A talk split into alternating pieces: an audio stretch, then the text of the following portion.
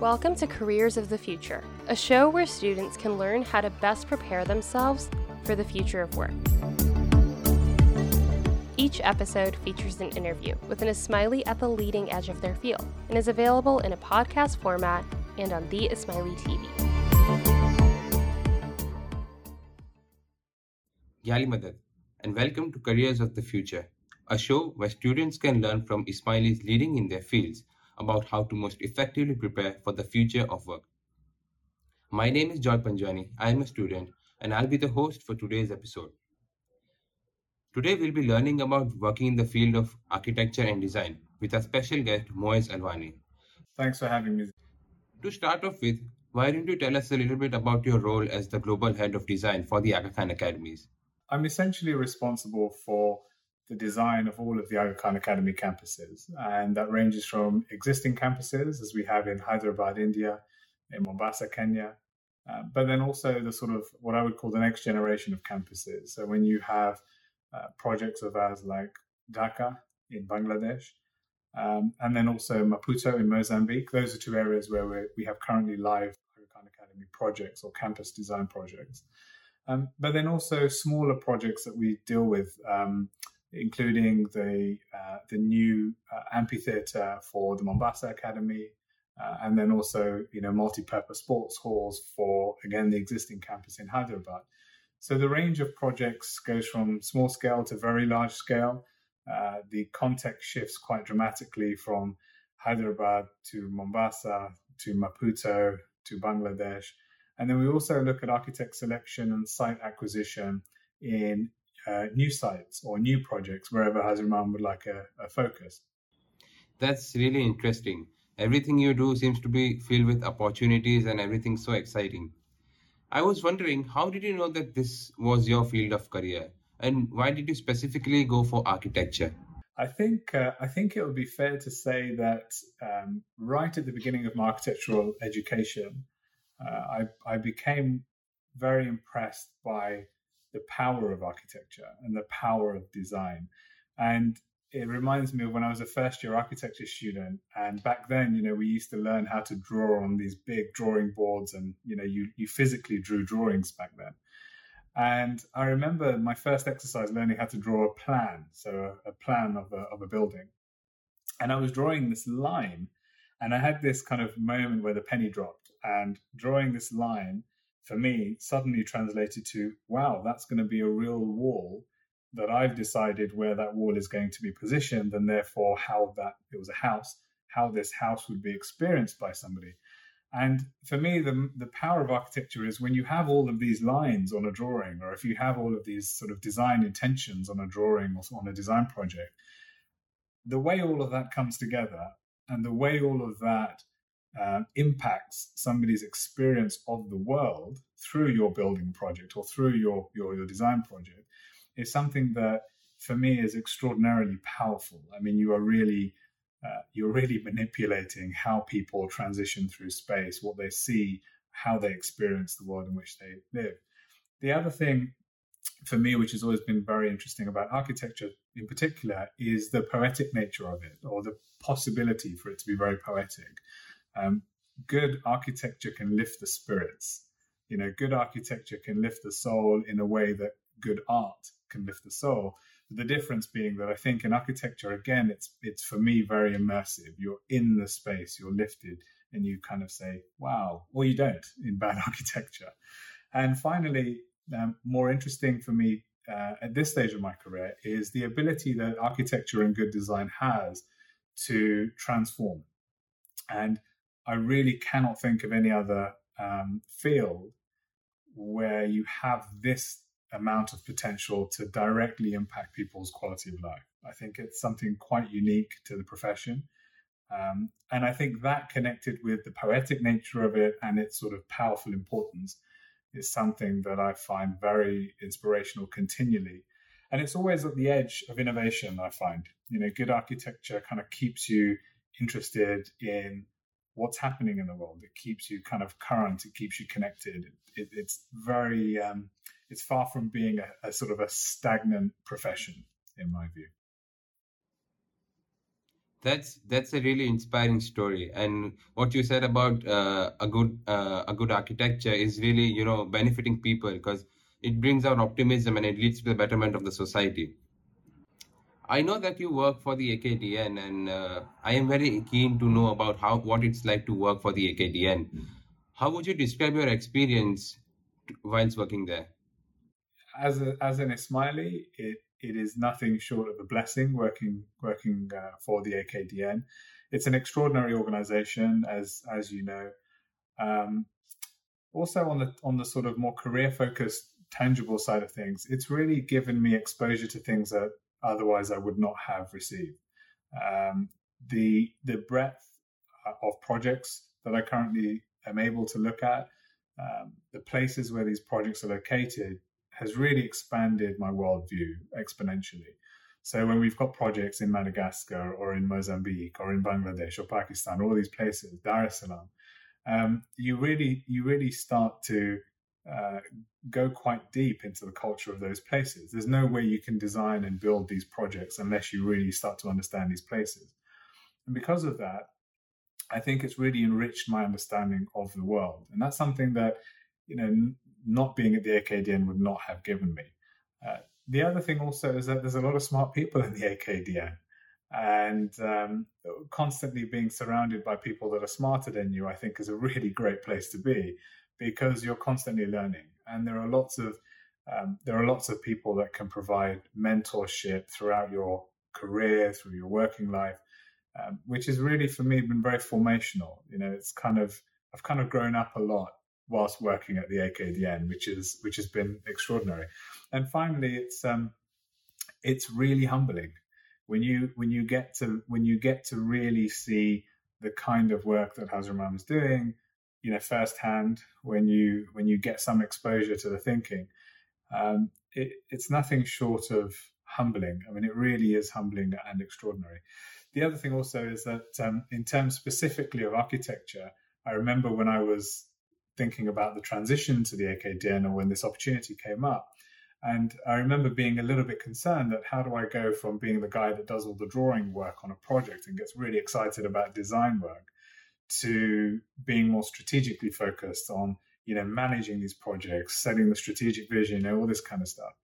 And I remember speaking to somebody who'd been at the AKDN for a long time uh, and also connected to the field. And I was kind of explaining this conundrum. And his advice to me was, you'll learn more working with Hazar Imam on architecture than you would not working here and working as an architect, and you'll become a better architect. And I think that was absolutely sage advice. Um, yeah, I think that's really great that you work around people who are at a top level and they always keep pushing you. They always keep pushing you to your limits, and then you just grow. You just you know get better in all aspects of life. I was wondering what advice would you give to students who are interested in pursuing this field of career? I think the first thing which will which will serve somebody more than anything else is developing a good eye for design. Um, what does that mean? Well, what I would say is that uh, good design comes out of problems. I mean, essentially, what I do all day is problem solve.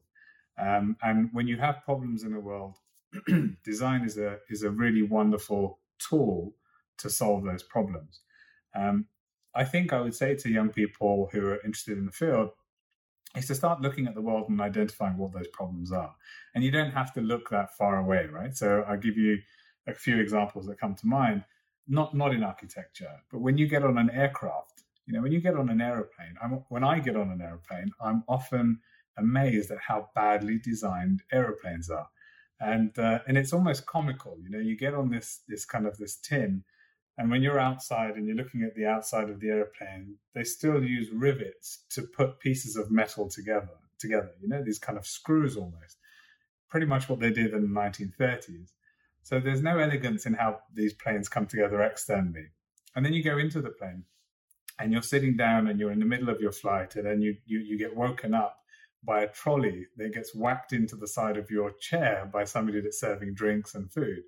And you say to yourself, have they really not figured out a smarter way to serve food and drink on a plane that doesn't stop half the plane not being able to go to the, use the washrooms and also stops people crashing these trolleys into chairs, right? And then, of course, it kind of gets worse, right? When you're having a cup of tea, you're finally having a cup of tea, and then you open up the small milk container at 33,000 feet. It doesn't matter how experienced you are at flying, when you try and open that thing up, it just goes everywhere, right? Because of the air pressure.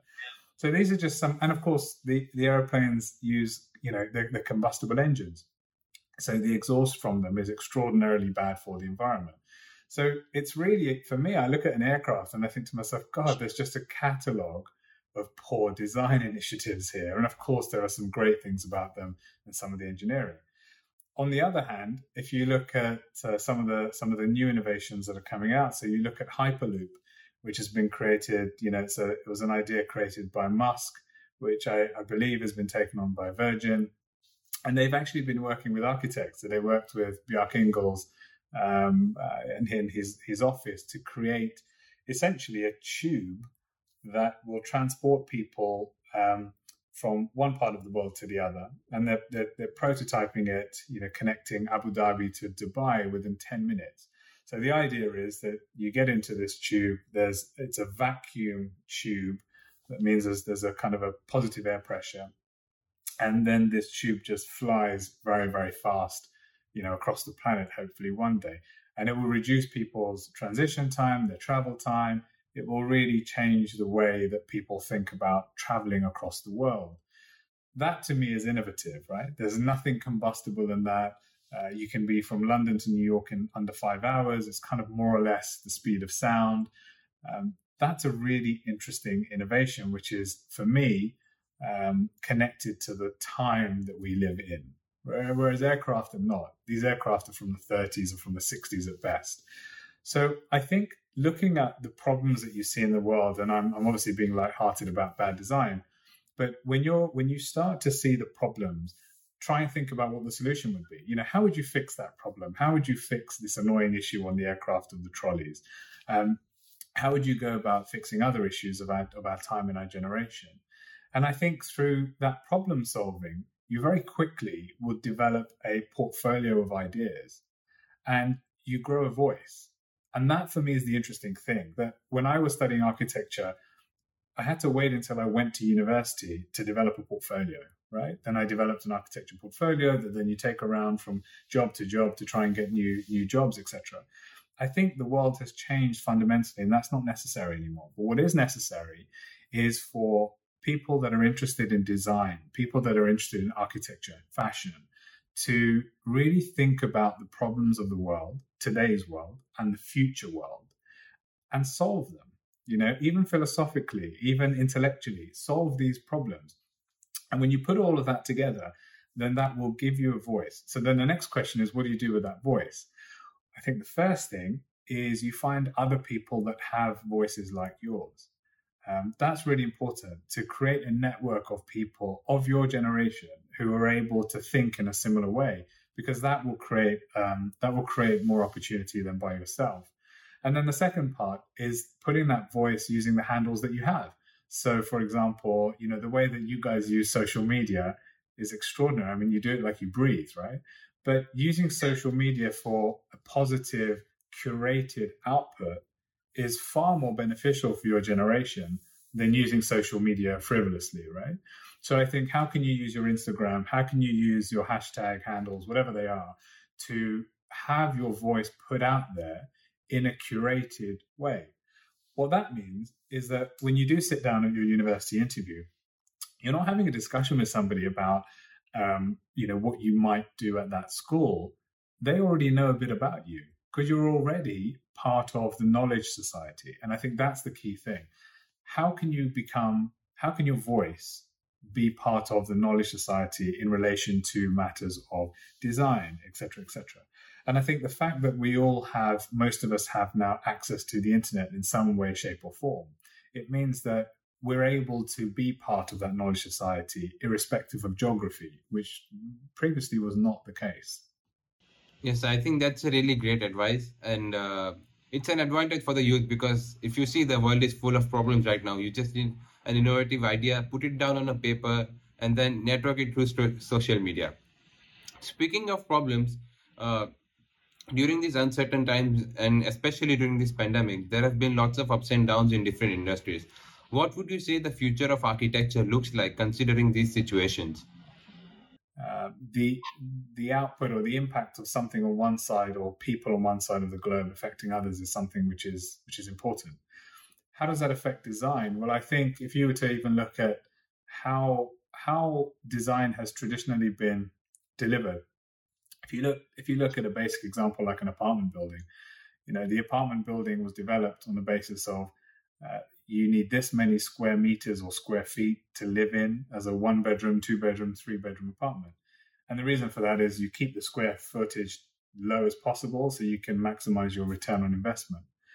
Um, I think people are going to start to think about that very differently now, especially given the fact that we are more and more confined to our homes during long periods of time with these lockdowns and other things.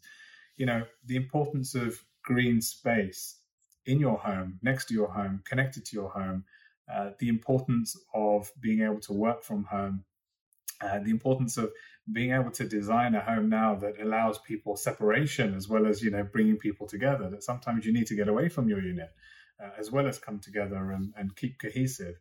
Um, all of these things are going to, I think, fundamentally change the way that we think about residential design and then that goes into other other other aspects or other sectors of design as well. If you look at how are we designing schools, you know, what will schools of the future look like? Schools have been traditionally designed to bring students together, and now we're thinking about well, how would you also keep them apart?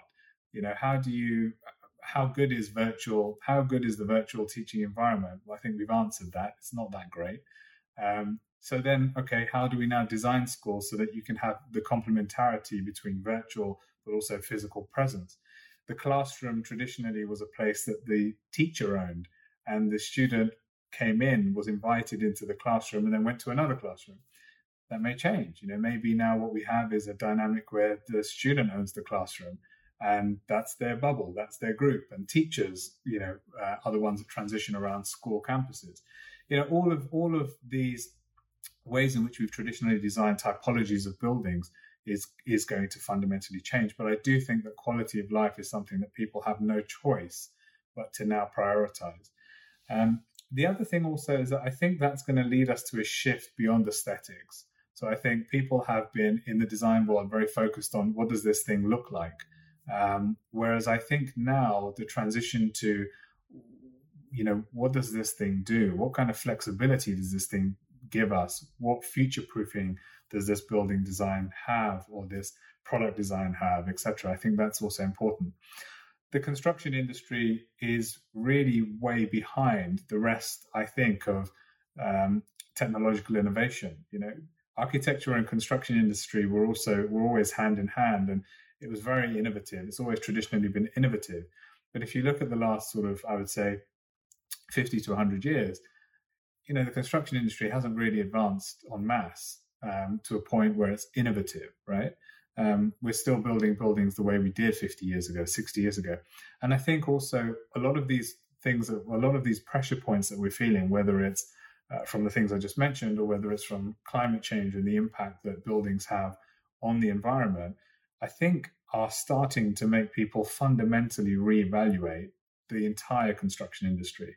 Uh, people are starting to think much more intelligently about how the life cycle of a building manifests itself. You know, the carbon of a material, how that material is taken to a site, how long that material stays on that site, etc. These are all things that people are, um, are wrestling with at the moment.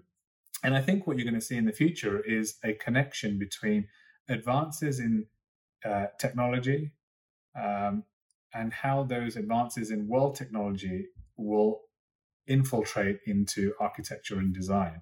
So you kind of already see it with, you know, the smart gadgets that we have, you know, that kind of help us to do different things, whether it's, you know, sitting in your living room and turning your kettle on from your smartphone. Um, I think that's going to go to another level in, in, in building design. I think the, the integration of user experience with design is something that is, is far more important to us than it ever has been in the past. Um, and I think that's gonna that's gonna play out. And finally, the the other thing that I would say is that you know the traditional norms of design have shifted. So again, if you look at the things that people are doing today, uh, certainly in architecture, um, these are these are people who are current today. But the question I would ask is, who are the people that are current tomorrow? Right? And especially if you're young in your career and you're kind of setting out, you don't quite know where it's going. I think it's really important to to kind of ask yourself, you know, who are going to be the people of the future? Uh, are they going to be people who are, have already made it, or are they the people who you're sitting in the classroom with? Are they the people that you hang out with?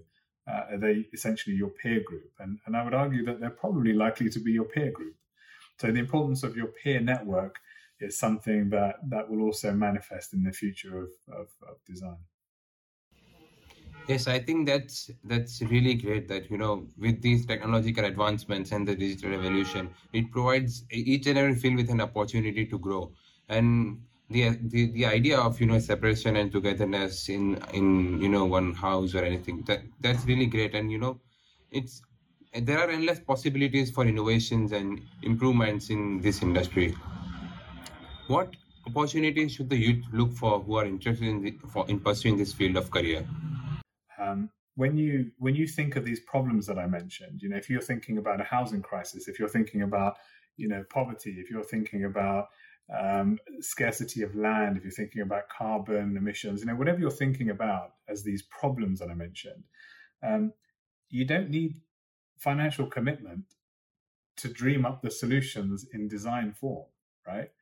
And I think that's incredibly powerful because you're able, as an architect, you're able as a designer to philosophically resolve these problems without any commitment of any financial organization or any bank or any, you know, any of this kind of stuff.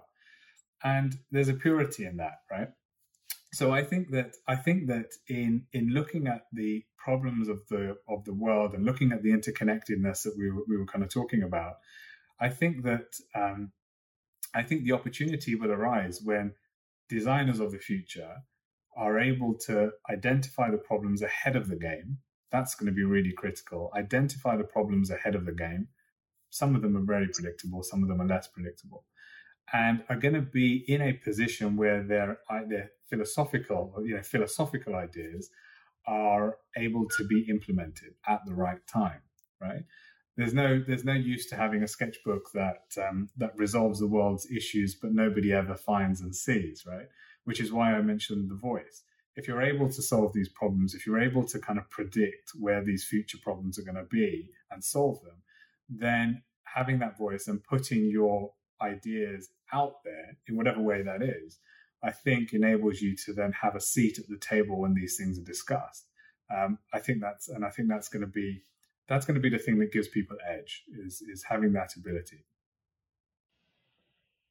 I think that's really interesting that you don't need any kind of investment. You just need an idea a pen a paper and then you know look beyond for solutions. So before we end do you have any final advice? Any bits and pieces you'd like to emphasize more on? Yeah i do. Um, i think the first thing that i would say is do what you love. You know we only get one shot at life and for me, my passion was uh, or is design and architecture. And I think that um, I think when you start to find the things that excite you, the things that you are interested in, your intuition kind of tells you that hey, there's something interesting here for me. Go for it, you know, and turn that turn that like into a love if it enables you to do that.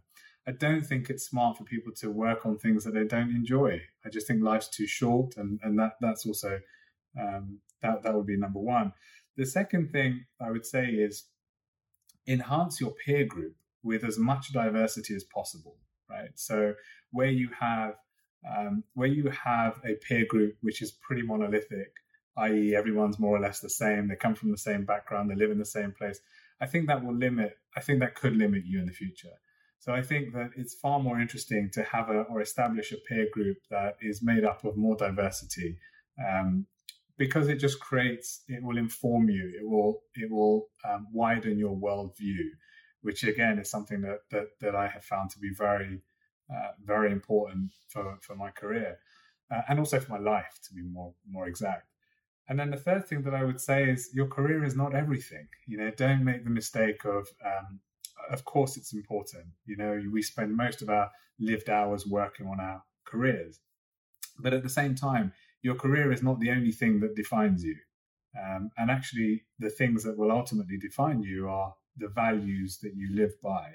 Uh, and that can man- that should manifest in your career, in my view. but it's it's kind of beyond your career. It's more important than your career. So I think when you're thinking about your career decisions, when you're thinking about you know these kinds of you know, how you see yourself in the future of the world, um, try and think about that in terms of the kind of person that you want to be. You know the kind of values that you want to have, rather than the specific career idea that you have. And then the final thing is don't get too hung up. In my view, don't get too hung up on um, making everything click into place so early on. You know, use the early days of your career to kind of really experiment, really have fun with it, really enjoy it, um, get as much from from it as possible, and give as much to it as you can. Um, and it will kind of make sense the older you get. It may not make sense in your twenties; it probably won't. But by the time you get to your forties, and you look back, and it will make much more sense. Yes, I think that's a really valuable advice, Moez. And uh, you know, you just need to find a group of diverse uh, friends and then you know once you uh, start exploring and you find what you love you should give it a shot so before we end thank you so much moez for your time and sharing your experience to students around the globe stay tuned to the ismaili for more episodes thank you yali madad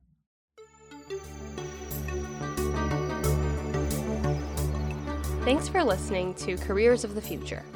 For more episodes of Careers of the Future, visit the.ismaili or subscribe to our show on your favorite podcast platform.